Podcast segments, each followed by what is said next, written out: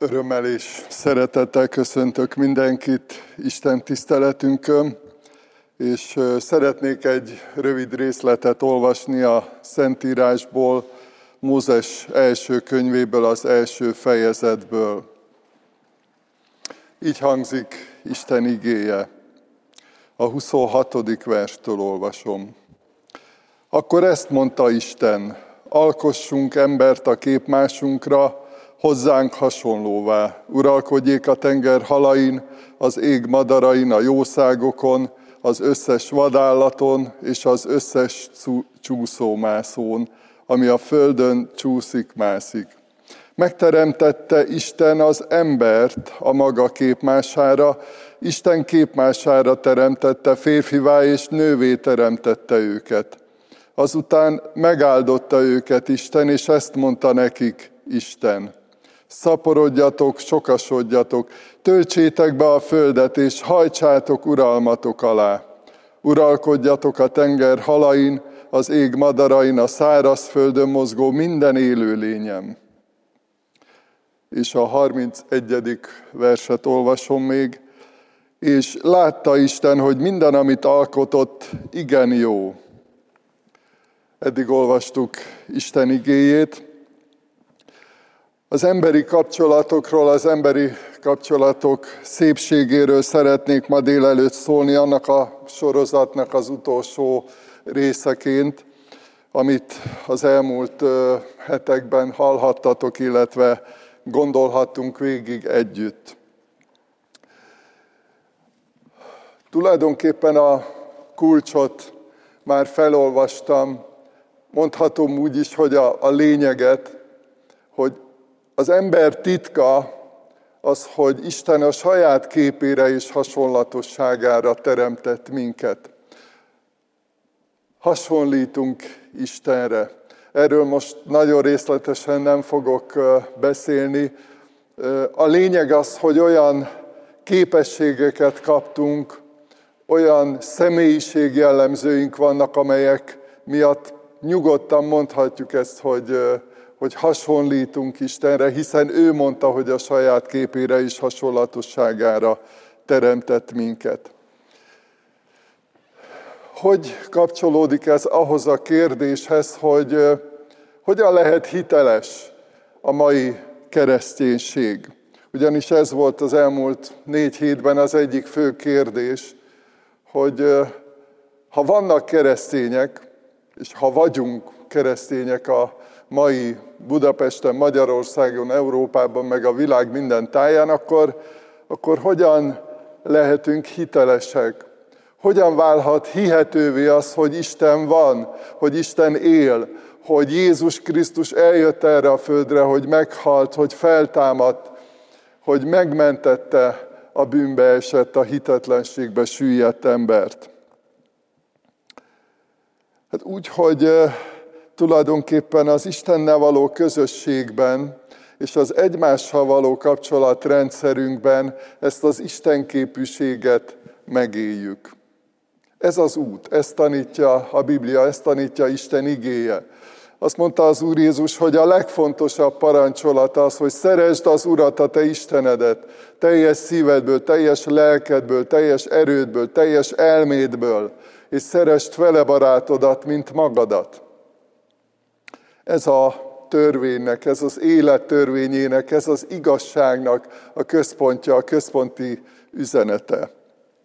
Szó volt még az elmúlt hetekben az egészséges tanításról, hogy milyen fontos az, hogy amikor Istenről beszélünk, a megváltásról, a megváltóról beszélünk, a Szentlélekről szólunk, akkor ezek összhangban legyenek az isteni kijelentéssel, hogy ne vegyünk el belőle semmit, és ne ragasszunk hozzá semmit, ami emberi, ami tévútra vinne minket, hanem a Krisztusi, az egészséges, az Istentől származó tanítás hangozzék el, és nem csak a szószékekről, hanem a beszélgetésekben, a hétköznapi egyszerű találkozásaink során. A másik témánk a kereszténység hitelességével kapcsolatban az igaz lelkiség volt. aminek az a lényeg, hogy nem elég okosnak lenni, vagy nem elég sok mindent tudni és megismerni Isten gondolataiból, Isten igéjéből. Még csak az sem elég, hogyha ha megértünk sok mindent, amit nem mindig könnyű megérteni egyébként az Isten igéjéből, kevés, hogyha ez nem válik a jellemünk részévé, hogyha nem olyan lelkület van bennünk, mint amilyen az Istenben, mert hogy Istenhez hasonlóak vagyunk, hogyha nem olyan szeretettel, nem olyan figyelmességgel, nem olyan igazság szeretettel kapcsolódunk a, a körülöttünk élő emberekhez és világhoz. És az elmúlt héten pedig hallottunk arról, hogy hozzátartozik a hitelességünkhöz az, hogy őszinte kérdésekre őszinte válaszokat adjunk. És ugye ebben az is egy nagy kihívás, hogy néha először is önmagunknak kell megválaszolnunk ezeket a kérdéseket, mert akik egészségesen gondolkodnak, mondjuk a felnőtté válás vagy a megtérés idején, azok tudják, hogy minden emberben felvetődnek, felmerülnek ezek a, ezek a nehéz kérdések, amelyekre fontos, hogy, hogy választ találjunk. És akkor folytassuk azzal, amire ma szerettem volna utalni, az emberi kapcsolatoknak a szépsége. Nem sokat hallunk erről, illetve nem sokszor él, éljük át, vagy éljük meg. Vagy inkább úgy fogalmazom, hogy hogy kevesen élik meg, kevesen élik át az emberi kapcsolatoknak a, a szépségét. Na, az ember egyik legnagyobb baja meg nyomorúsága napjainkban az, hogy, hogy nincsenek rendezett kapcsolataik, nincsenek szeretett kapcsolataik, nem nagyon tudunk egymás, egymáshoz kapcsolódni, nem nagyon tudunk sokszor együttműködni sem, vannak szakadékok, vannak fenntartások, a, a kapcsolatrendszerünkben is. És hogyha végig gondoljuk, újra mondom, hogy azzal a fontos bevezető gondolattal, hogy Isten képére és hasonlatosságára teremtett minket Isten, akkor, akkor már érezhetjük, vagy láthatjuk, hogy van megoldás, hogy, hogy az Isten világában, az Isten országában van megoldás arra, hogy szépek legyenek az emberi kapcsolataink, hogy tartalmasak legyenek az emberi kapcsolataink, hogy, hogy élvezzük azt, hogy együtt vagyunk, hogy összetartozunk, hogy egyfajta, mondjuk ha a szülők gyerekek kapcsolatrendszerére gondolunk, akkor egyfajta felelősségi rendszerben élünk, ami szintén egyfajta ajándék, majd erről is fogok szólni. Ilyen területeket szeretnék ma röviden átgondolni veletek együtt, hogy a, a megbecsülés, a tisztelet, a szeretet szépsége a családban, keresztény emberek között, gyülekezetekben, vagy egészen kitekintve arra, hogy a felekezetek között, a társadalomban, a nemzetek, nemzetiségek között, illetve a különböző vallású emberek között, amelyek nyilván bármelyik területre gondolunk, hatalmas kihívást jelentenek ma. Általánosságban azt mondhatjuk, hogy, hogy az a hír, ha valami botrány van. Nagyon sokszor tele vannak a, a, a hír oldalak olyan információkkal, ami valami botrányról szól is.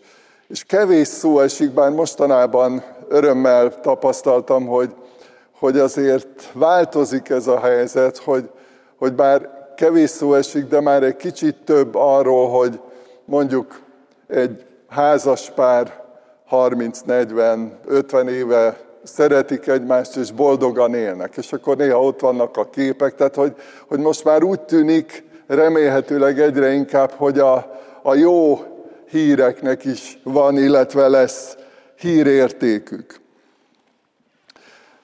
Ebben a felolvasott igében Isten azt üzeni, azzal, amikor azt mondja, hogy, hogy Isten a saját képére és hasonlatosságára teremtette az embert, hogy mérhetetlenül értékes az ember. Olyan értékeket hozunk, és biztos, hogy, hogy ti is tapasztaltátok már ezt, lehet, hogy a családban, a legszűkebb körben, lehet, hogy egy baráti társaságban, vagy éppen a munkahelyeteken, amikor emberekkel találkoztatok, hogy, hogy ha, ha őszintén odafigyelünk egymásra, akkor csodálatos értékeket láthatunk meg egymásban. Csak van egy ilyen kísérthetőségünk, vagy rossz tulajdonságunk, hogy, hogy valahogy fogékonyabbak vagyunk, vagy könnyebben észrevesszük a, a rossz tulajdonságokat, a zavaró dolgokat egy, egymásban. De nem csak a teremtés miatt van mérhetetlenül nagy érték az emberekben, hanem a megváltás miatt. Hiszen a megváltás lényege az, hogy az Úr Jézus a szenvedésével, a halálával, a feltámadásával egy olyan esélyt adott nekünk, hogy helyreállunk, visszatalálunk az Istenhez, visszatalálunk önmagunkhoz, ahhoz, amit teremtettség révén kaptunk, isteni értékeket, tulajdonságokat, jellemvonásokat, hiszen Isten képére és hasonlatosságára teremtett minket. És ezeket is fel fogom sorolni, hogy, hogy milyen sok bátorítást kapunk azzal kapcsolatban, hogy igen, szép lehet egy emberi kapcsolat, mert hogy olyan értékek kapcsolódnak össze, olyan értékek adódnak össze egy-egy emberi kapcsolatban, ami hitelessé teszi az életünket is tartalmassá. Fölöttébb értékesek az emberi kapcsolataink. Néhány gondolata a házasságról, a családról. Ugye, ahogy tovább olvassuk a Teremtés könyvét, azt olvassuk a második fejezet 18. versében, hogy azt mondta az Úristen, nem jó az embernek egyedül lenni, alkotok hozzá illő segítőtársat. Isteni ajándék a házasság. Isteni ajándék az, amikor két ember egy életre összeköti az életét, és azt mondja, hogy szeretlek, hozzád akarok tartozni, te vagy a, a párom, és, és egy életre ezt akarom, egy életre szerint. Ez egy isteni ötlet volt, ez nem valami emberi ösztön vagy hormon terméke, hanem Isten gondolata volt. Ő így akarta. Tehát ezt is azért hangsúlyozom, hogy, hogy a szépség a valódi értékek mögött a, az isteni jelenlét, az isteni teremtő hatalom áll. Amikor megszületik egy gyermek, hogy örülünk neki. És mégis úgy van, hogy egy ideig gondoskodásra szorul, nem tud önmagáról gondoskodni. Aztán lehet, hogy évekkel vagy évtizedekkel később fordul a helyzet, és lehet, hogy a szülőt vagy a nagyszülőt kell majd gondozni. Tehát van benne egy olyan csodálatos körforgás, ami az emberi értékeinket láthatóvá teszi, ahogy tudunk egymáshoz kapcsolódni, és ahogy ezekkel az értékekkel támogatjuk egymást. Értékesek vagyunk egymás számára. Itt hadd kérdezzem meg, hogy ha bár ez úgy tűnik, hogy talán nem a kereszténységen belül valami nagyon fontos kérdés, de mégis azt mondom, hogy alapvető a hitünk szempontjából, a hitünk megélése szempontjából, hogy látod-e azoknak az értékeit, akik hozzá tartoznak. Örülsz-e annak, amit Istentől kaptál ajándékba ezekben az emberekben, a családtagjaitokban. Van olyan, amikor évekig, évtizedekig imádkozunk valakiért, mert úgy látjuk, hogy rossz irányba indult. Úgy látjuk, hogy eltékozolja az életét, hogy hiába való dolgokra fordítja az idejét, és és vannak ilyen tapasztalataink, hogy sok év, meg sok évtized imádsága után egyszer csak megtér valaki, helyreáll, Istenhez tér, bűnbánatra jut, megtisztul a lelke, megváltozik az élete. És azok az értékek kiteljesednek, amikért imádkoztunk, a helyreállásért, a, a bátorításért. Következő téma, amit szeretnék ide kapcsolni, a keresztény közösség, a hívők egymás közti kapcsolatában. És a, ebben a kapcsolatrendszerben arra is gondolok, ahogy a különböző felekezetek, keresztény felekezetek kapcsolódnak egymáshoz. Nagyon sok egyértelmű és világos utalás van a Bibliában arról, hogy a tanítványi közösség, a Krisztusban hívőknek a közössége hatalmas érték, hatalmas erőforrás, nagyszerű érték és hitvallás, tehát a hitnek a megvallása a tanítványok szeretet közössége, és ahogy gondolkodnak egymásról, ahogy viselkednek egymással, ahogy tisztelik egymást, ahogy megbecsülik egymást, ahogy felfedezik egymásban az értékeket, és ezért, ezért hálát adnak. A Bibliában nagyon sok csodáról olvasunk. Olyan természetfeletti jelenségekről, amelyekre nincs emberi magyarázat. És a, az egyik ilyen csoda, amire lehet, hogy egyébként nem így szoktunk gondolni, hogy micsoda természetfeletti csoda, az például az, amit megfigyelhetünk a Krisztusi gyülekezetekben, az újszövetségi szentírásban, ahogy különböző emberek, különböző nemzetiségű emberek, akik különböző háttérből érkeztek a keresztény gyülekezetekbe, és ott egymás mellé ültek a padokba, vagy a székekre, vagy a földre. Tehát, és örültek egymásnak, és szerették egymást.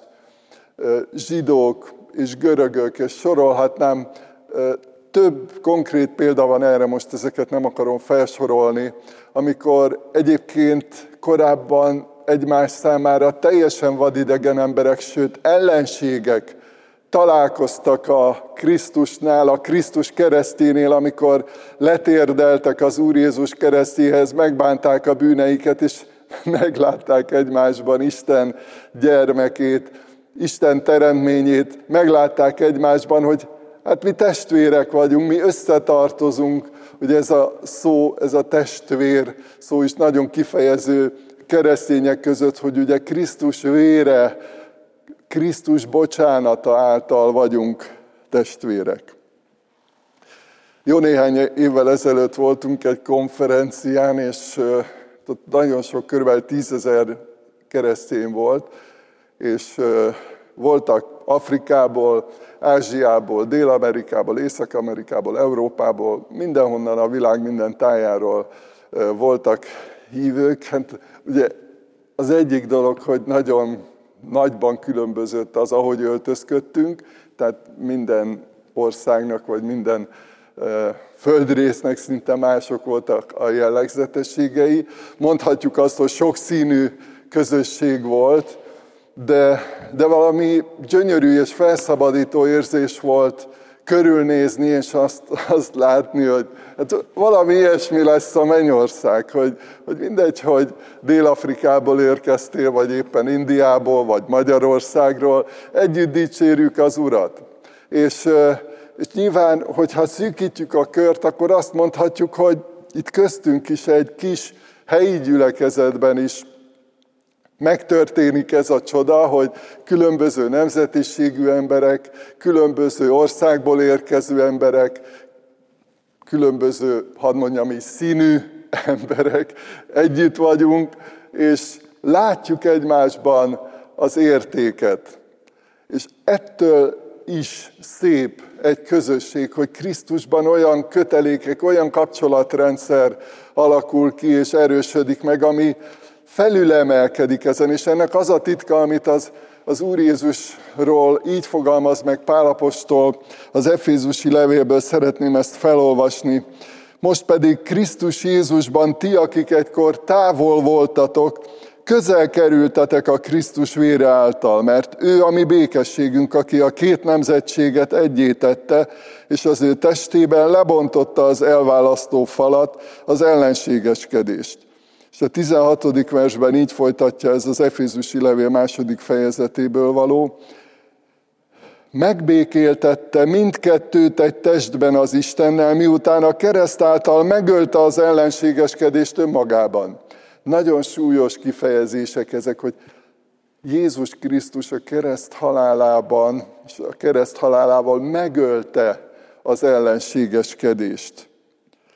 Az ő testében, tehát a szenvedésével, a halálával, a bűnbocsánatával lebontotta az embereket elválasztó falakat. Sokszor ezért olyan megrendítő, hogyha olyan emberek, akik keresztének mondják magukat, megvetik egymást, vagy gyűlölik egymást, vagy lenézik egymást. Annyira idegen érezzük ezt a feszültséget ebből az igéből is, hogy van valami csoda, megtörtént egy olyan csoda, kaptunk egy olyan ajándékot, Jézus Krisztus szeretetében, az ő áldozatában, hogy ledöltek ezek a válaszfalak. Hát akkor mi hol vagyunk, vagy hol, vannak azok, akik, akik haragszanak, gyűlölködnek? Sokféle válaszfal van, például ilyen, mondhatjuk anyagi értelemben is létezik válaszfal. Azt írja Pál Timóteusnak, hogy mondd meg a gazdagoknak, hogy legyenek gazdagok a jó cselekedetekben. Osszák meg javaikat, másokkal. Tehát, hogy, hogy van erre világos bibliai tanítás, vagy hogyha arra gondoltok, amikor a Jeruzsálemi gyülekezet elszegényedett, akkor összefogtak szinte egy földrésznyi keresztény közösség, hogy támogassák azokat, akik elszegényedtek, akik válságban vannak. Megrendítő ez a fajta összetartozás, ahol összeadódnak az értékek, aminek a titka, ahogy az előbb is elmondtam, az Istenhez való közeledésben van. Azt, mond, azt írja Pálapostól, hogy megbékéltette mindkettőt egy testben az Istennel. Tehát minden ilyen szép emberi keresztény Krisztusi kapcsolatnak ez az alapja, hogy megbékültünk egyenként az Istennel, és ott találkoztunk, és ott találkozunk vele korábbi gyülekezetünkben volt egy nagyon kedves, mondhatjuk így baráti társaság, sokszor egymás mellett ültek, egy nyugdíjas postásbácsi, meg egy tanszékvezető egyetemi tanár, sokszor figyeltem őket, ahogy együtt imádkoztak, ahogy beszélgettek, ahogy együtt nevettek, vagy éppen együtt sírtak, hogyha valamelyiknek az unokájával volt valami probléma, és olyan megrendítő volt ezt látni, hogy annyira más a két ember, olyan más háttérből érkezik, olyan más a hétköznapi, a mindennapi életük, de mégis ott a gyülekezetben, a Krisztus testében örülnek egymásnak, tisztelik egymást, és nem csak egy irányba volt meg ez a tisztelet, hanem kölcsönös volt ez a tisztelet és ez a megbecsülés. Együtt dolgoztak, hogyha az imaháznál építkezni kellett valamit. Azt mondja Pálapostól a gyülekezeteknek, vagy hát a római levélben írja, de nyilván ezek az igazságok minden gyülekezetre, meg minden hívőre egy, egy, egyértelműen érvényesek.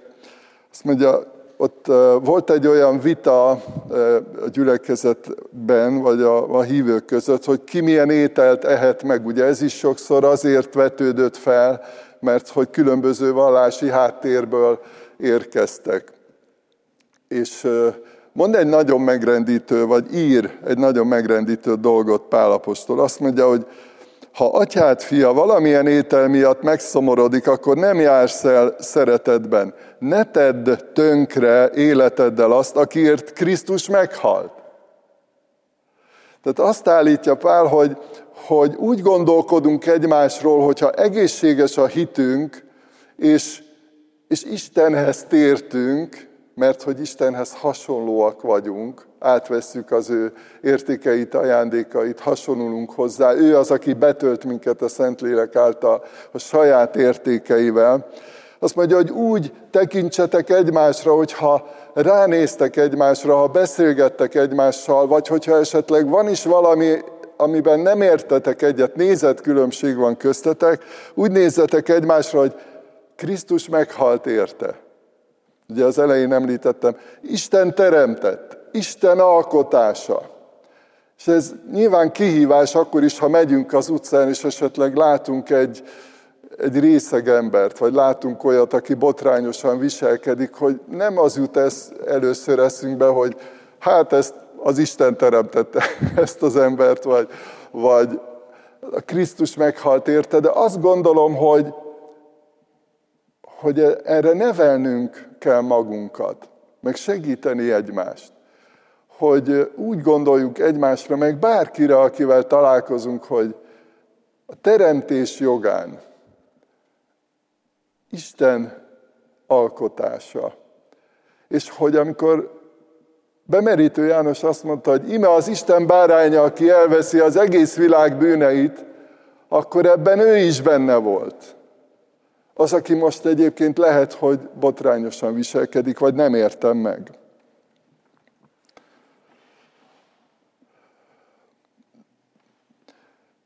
Azt is tudom, hogy erről beszélni könnyebb, mint amikor ott vagy a villamoson, vagy, vagy az utcán, és mondjuk belét kötnek, vagy, vagy valami más történik. Hogy mi abban a szép, szép, vagy hogy lehet szép egy, egy emberi kapcsolat, vagy hogy tudsz olyankor szépen viselkedni, vagy válaszolni, vagy reagálni. És néha ez a, a barátok között is, vagy a testvérek között is nehéz kérdés. Eszembe jutott egy nagyon régi esemény, szintén egy korábbi gyülekezetünkből, de mostani történet is lehetne ilyen szempontból mindegy. Hogy volt két férfi, barátok is voltak, nem túl szoros barátságban, de egy, egy egészséges, normális kapcsolatban levő emberek. Egy közösségbe, egy gyülekezetbe jártak, az egyik vezető volt ott a cégnél, a másik pedig beosztott, illetve alkalmazott, és hát a, a beosztott, az alkalmazott egy né, négy gyerekes családapa volt egyébként, és hát többször figyelmeztetni kellett, hogy hát jöjjön időbe, hogyha nyolckor kezdődik a, a munkaidő, akkor érjen oda időbe, meg hát ne legyen hanyag, vagy ne, ne legyen felelőtlen, hogyha dolgozik, mert ugye tüzelés technikával foglalkoztak, gázkazánokkal, meg az ilyenekkel, és hát nyilván ott a hanyagság az enyhén szólva is életveszélyes. És több figyelmeztetés után nem változott a helyzet, és el kellett bocsátani. El kellett küldeni ezt az alkalmazottat, és következő héten, következő vasárnap ugyanúgy ott ültek a gyülekezetben, lehet, hogy egy-két métertől, egy-két méterre egymástól, akkor még nem volt ilyen távolságtartásos történet. De próbáljátok elképzelni, hogy, hogy nyilván az a jó, ha egy olyan felszabadult, szeretett közösség van az emberek között, a barátok között, a testvérek között, a munkatársak között, a Krisztusban hívők között, amikor, amikor tényleg nincsenek ezek a feszültségek vagy kérdések, de, de az élet ilyen, hogy néha beleakadunk ilyen megoldatlan és nagyon nehéz esetekbe, vagy problémákba, amit, amit magunkban is rendezni kell, meg nyilván Istennel, meg egymással. Itt a, az emberi kapcsolatok gondolatkörében szeretnék még arra is utalni, hogy a Szentírásban is nagyon egyértelmű az, hogy, hogy becsüljük meg a, az idősebbeket. Becsüljük meg azokat, akik egy életen keresztül szolgáltak, dolgoztak, küzdöttek. A fiatalságban Van egy olyan kísértés, és még néha az idősebbekben is, tehát még 60 fölött is, vagy 60 év fölött is előfordul, hogy hát majd mi megmutatjuk. Tehát ami eddig volt, az gyenge. És én különösen 1990 után nagyon sokat gyötrődtem ezen, nagyon sokat gondolkodtam ezen, hogy elég sok, azt gondolom, hogy felszínes vélemény elhangzott azzal kapcsolatban, hogy na, akik a rendszerváltoztatás előtt voltak, azok nem voltak elég hívők, nem voltak elég bátrak, majd mi, majd mi hirdetjük az evangéliumot. És persze ébredés lesz, és megtérnek az emberek.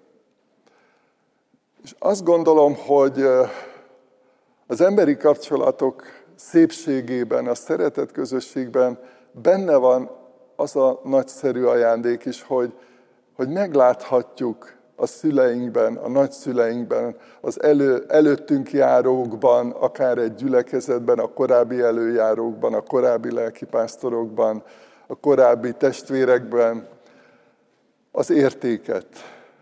Azt, hogy amikor egyébként kockázatos volt akár csak imaházba járni az egzisztencia szempontjából, ők akkor is vállalták. Amikor nagyon szegények voltak, akkor is oda adták a szívüket és az adományaikat. Évtizedeken keresztül nem egy lelkesedés volt csak, hogy na akkor csináljunk valamit, hanem több évtizeden keresztül következetesen komolyan. És hogy, hogy voltak itt is, tudom, testvérek, voltak itt még én is, is ismertem egy korábbi generációból, akik évtizedeken keresztül könyörögtek, imádkoztak Isten neve megdicsőüléséért, a gyülekezetnek az épüléséért. Két konkrét dolgot hadd mondjak, ami, ami nagyon meg, megdöbbentő ebben az összefüggésben. Hát én egy olyan életkorú ember vagyok, aki ugye egy kicsit még éltem, azt mondják, ugye, a, vagy úgy szokták jellemezni a puha diktatúrában is, és, és most 90 után is, tehát így, így felesbe körülbelül.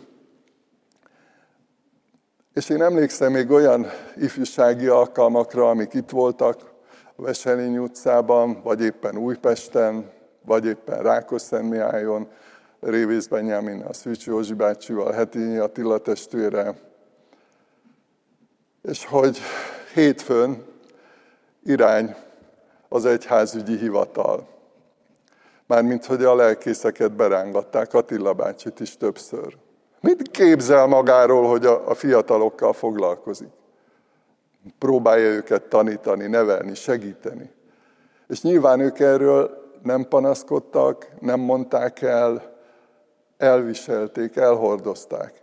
Tehát sokszor higgyétek el, hogy halvány fogalmunk sincs arról, hogy, hogy mind mentek keresztül a szüleink, hogy milyen élethelyzetben, milyen körülmények között vallották meg a hitek, hitüket, és, és tartottak ki az Úr Jézus mellett, a gyülekezet mellett. Egy másik a Veseny utcához is kötődő történet. Tahiban volt a Kovács Géza bácsi, a 60-as években volt ez a történet ez az esemény. Tahiban Kovács Géza bácsi, Herjeszki András testvér, aki akkor itt lelkipásztor volt.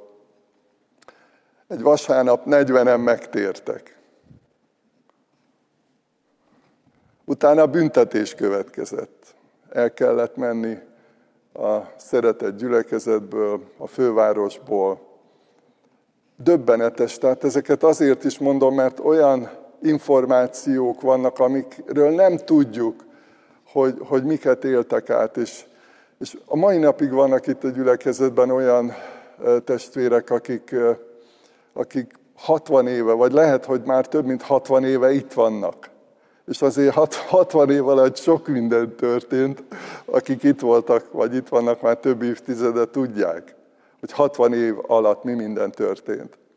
És hogy végig imádkoztak minden ima órán.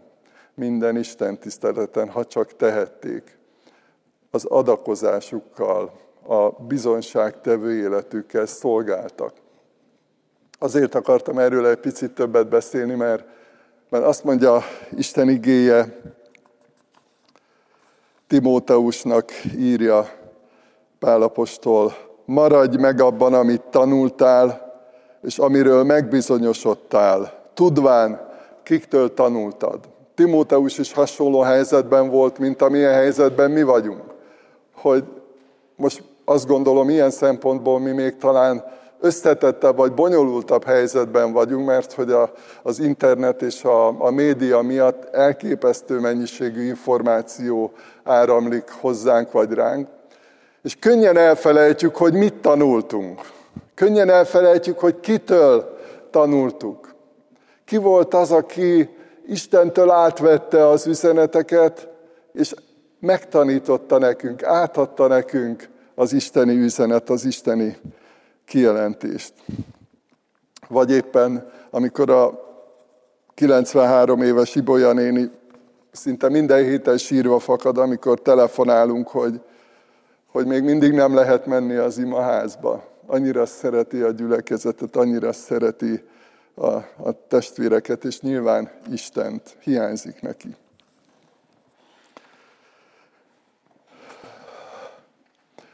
A kereszténység hitelességével kapcsolatban nagyon komoly kérdés a felekezetek közötti szeretet kapcsolat, tisztelet. Ugye amellett, hogy a családban hogy éljük meg a, a kapcsolatainkat, vagy éppen a, a munkahelyen, ahogy dolgozunk, vagy ahol dolgozunk, vagy, vagy a társadalomban. Ugye ez nagy kihívás sokszor még, még a, a hívőknek is, a keresztényeknek is, hogy hát hogy, hogy gondolkodjunk egymásról. És nyilván az az ideális, az a mondhatjuk így normális, hogyha ha van egy kölcsönös tisztelet, megbecsülés, szeretet, az nem mindig volt, és sajnos nem mindig van így, mert nagyon sokszor becsúszik, megvetés, lenézés, elnyomásra való törekvés, leuralás, sok minden belecsúszik, kísérthető emberek vagyunk.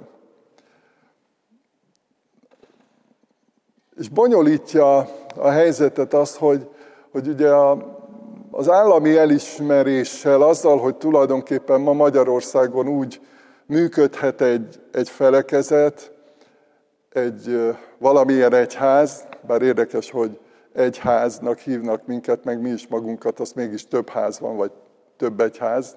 Tehát ez egy izgalmas kérdés.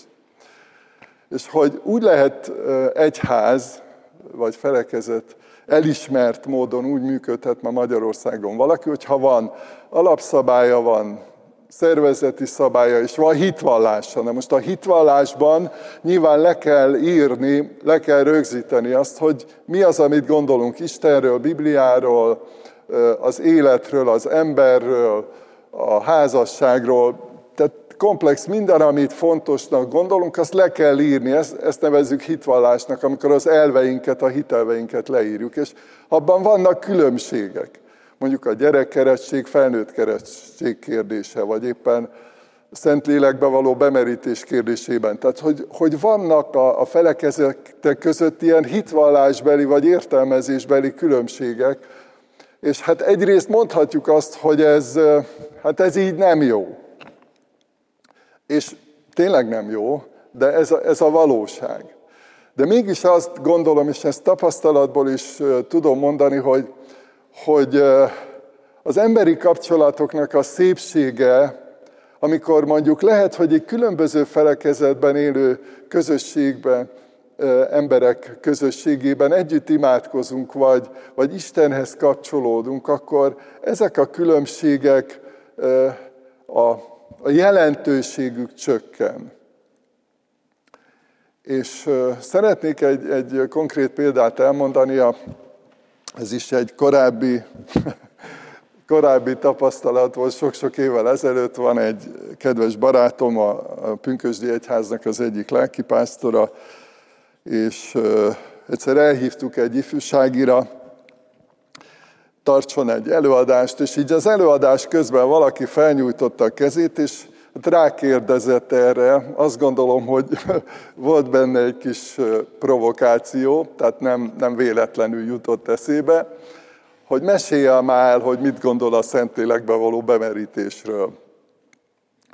És akkor megkeresett a tekintetével, ott a sorok között kb. 80 vagy 100 fiatal volt akkor ott, és akkor megkérdezte, hogy elmondhatja-e, mert hogy, hogy ugye azt tudta, hogy ez, a, ez az egy dolog, ami, amit nem egyformán gondolunk a két közösség hitvallásában. És akkor mondtam, hogy mondd el, utána én is elmondom. És akkor elmondta, amit ő gondol, amit ő hisz, amit ő tapasztalt, utána kimentem mellé, én is elmondtam, és amikor befejeztük, akkor megöleltük egymást, és visszamentem a helyemre, és folytatódott az előadás. És nagyon érdekes volt a, a visszajelzés. A fiatalok utána többen oda jöttek hozzánk, és azt mondták, hogy tudjátok, nem emlékszünk pontosan, hogy miket mondtatok, de az az ölelés. És hogy azt visszük haza. Mert, mert hogyha az emberi kapcsolatokban meglátjuk az értéket, és itt nem elvtelenségről van szó, nem arról van szó, hogy feladjuk a saját meggyőződésünket, mert Pálapostolra, hogyha gondoltok, akkor mérhetetlenül sokat hadakozott a, a tévtanítókkal, azokkal, akik valami más Krisztusról beszéltek. Nyilván ez egy más műfaj, nem erre utaltam. Hanem amikor van két tanítvány, Krisztus követője, akik lehet, hogy valamiben másképp gondolkodnak. Akár ugye már említettem a római gyülekezetből azt a példát, amikor a, az étkezéssel kapcsolatban volt nézetkülönbség, vagy éppen a, ott volt még ugye a napok megítélésével kapcsolatban szemléletbeli különbség egy, egy helyi gyülekezeten belül, és akkor tehát amikor ezeket áthidalja az, hogy ott, ott érdelünk a Krisztus keresztjénél, ott, ott vagyunk együtt, és nem, nem lényegtelen, de, de mégis valahogy a jelentőségéből veszít, mert hogy egy irányba tartunk.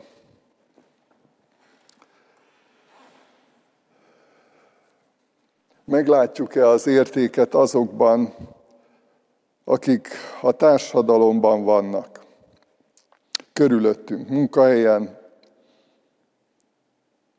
érzik-e a, a tiszteletet, a szeretetet, a megbecsülést irányunkból. Ezzel kapcsolatban egy dolgot szeretnék csak kiemelni, amit azt gondolom, hogy a mai magyar valóságban, kereszténységben is, mint ahogy évezredek óta nagy kihívás a, a tanítványok közösségének, a vezetőkért való hála és könyörgés. Azt írja Pál apostol Timóteusnak az első levél második fejezete kezdődik így.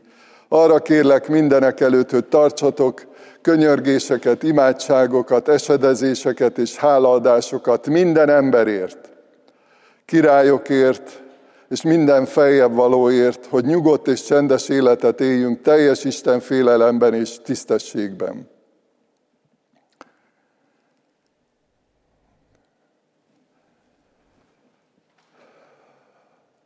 Nem tudom, hogy ezt ma Magyarországon mennyien gyakorolják, hogy imádkoznak hálaadással és könyörgéssel minden emberért, a királyokért, és minden feljebb valóért. Ugye királyok nincsenek, de van váltó fogalma ennek. Azért is akartam ezt felvetni, mert azt gondolom, hogy, hogy ijesztő irányba halad ilyen szempontból is a keresztény közösségünk. Ennek a részleteit, hiszen ez egy sokoldalú és összetett probléma, ezt nem akarom most boncolgatni, lehet, hogy nem is tudnám.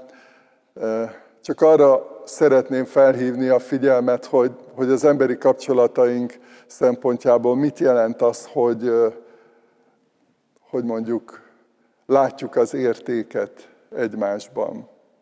És mondjuk amikor egyébként keresztény családban nevelkedő 9-10 éves gyerekek beszélgetnek arról, hogy, hogy milyen hülyék a, a vezetők,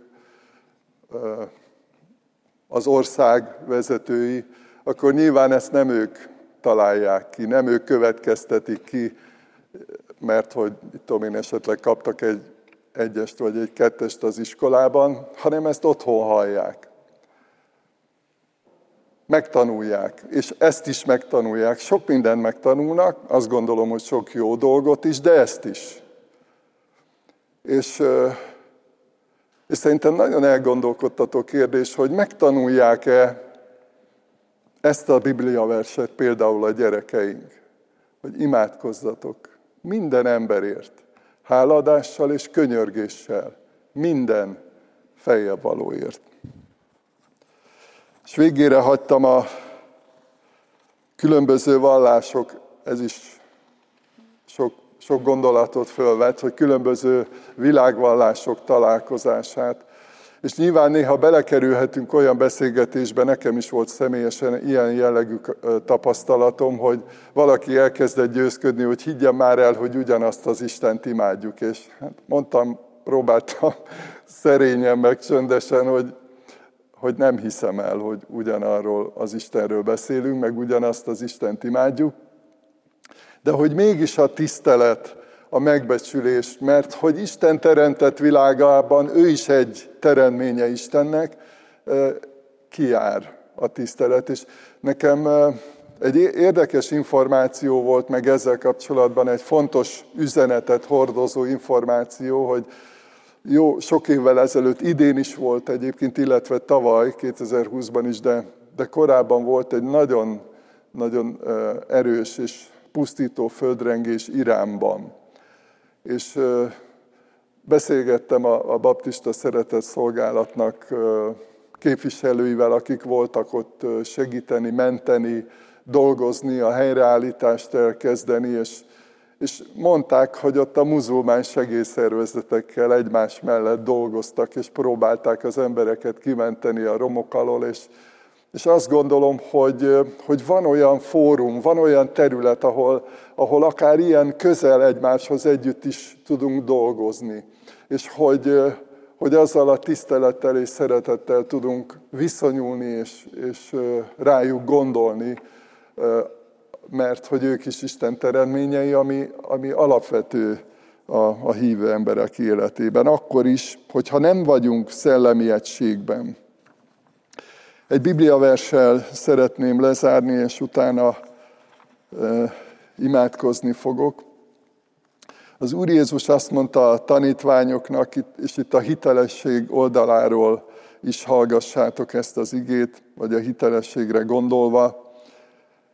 Új parancsolatot adok nektek, hogy szeressétek egymást. Ahogyan én szerettelek titeket, ti is úgy szeressétek egymást. Arról fogja megtudni mindenki, hogy az én tanítványaim vagytok, ha szeretitek egymást.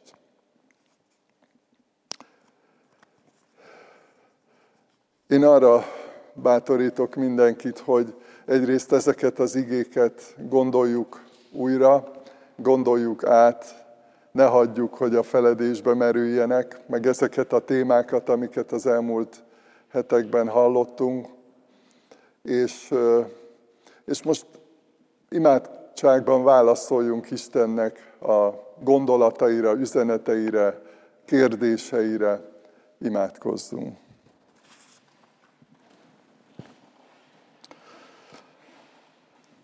Atyánk, olyan felfoghatatlanul nagy a Te kegyelmed.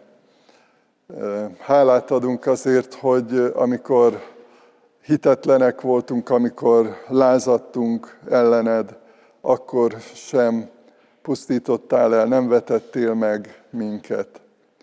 Köszönjük, hogy türelmes Isten vagy. Magasztalunk téged, mert hűséges vagy. És hálát adunk azért, hogyha vannak is bukásaink, botlásaink így az emberi kapcsolatainkban, amikor nem tudunk szeretni, amikor nem vagyunk figyelmesek, amikor nem tiszteljük egymást, vagy nem becsüljük meg egymást, akkor is jöhetünk hozzád, és, és te kész vagy, és képes vagy arra, hogy, hogy megváltoztass minket, hogy átformálj minket, hogy betölts a te lelkeddel, a te szereteteddel, és hálát adunk azért a drága tapasztalatért, hogy a szívünkbe áradt az Isten szeretete a nekünk adatott Szentlélek által. És arra kérünk téged, hogy cselekedj irgalmasan, tégy csodát velünk, hogy tényleg olyan emberi kapcsolatokban éljünk, hogy úgy tudjunk világítani, példát mutatni, előre mutatni, és összességében rád mutatni, drága Úrunk, amiben, amiben megláthatják az emberek a valóságot, amiben megláthatják a reményt, azt, hogy van értelme élni, van értelme újat kezdeni, van értelme megtérni, hozzátérni, újjászületni, újat kezdeni veled, és hogy te képes vagy egy elrontott emberi kapcsolatot is helyreállítani. Hálát adunk ezért, Urunk, hogy te vagy a gyógyító, hogy te képes vagy meggyógyítani egy házasságot, egy családot, képes vagy meggyógyítani egy elromlott testvéri kapcsolatot, képes vagy kioltani a gyűlölködést az emberekből, még akkor is, hogyha magukat kereszténynek tartják. Kérünk, Urunk, légy irgalmas hozzánk, tégy csodát. Amen.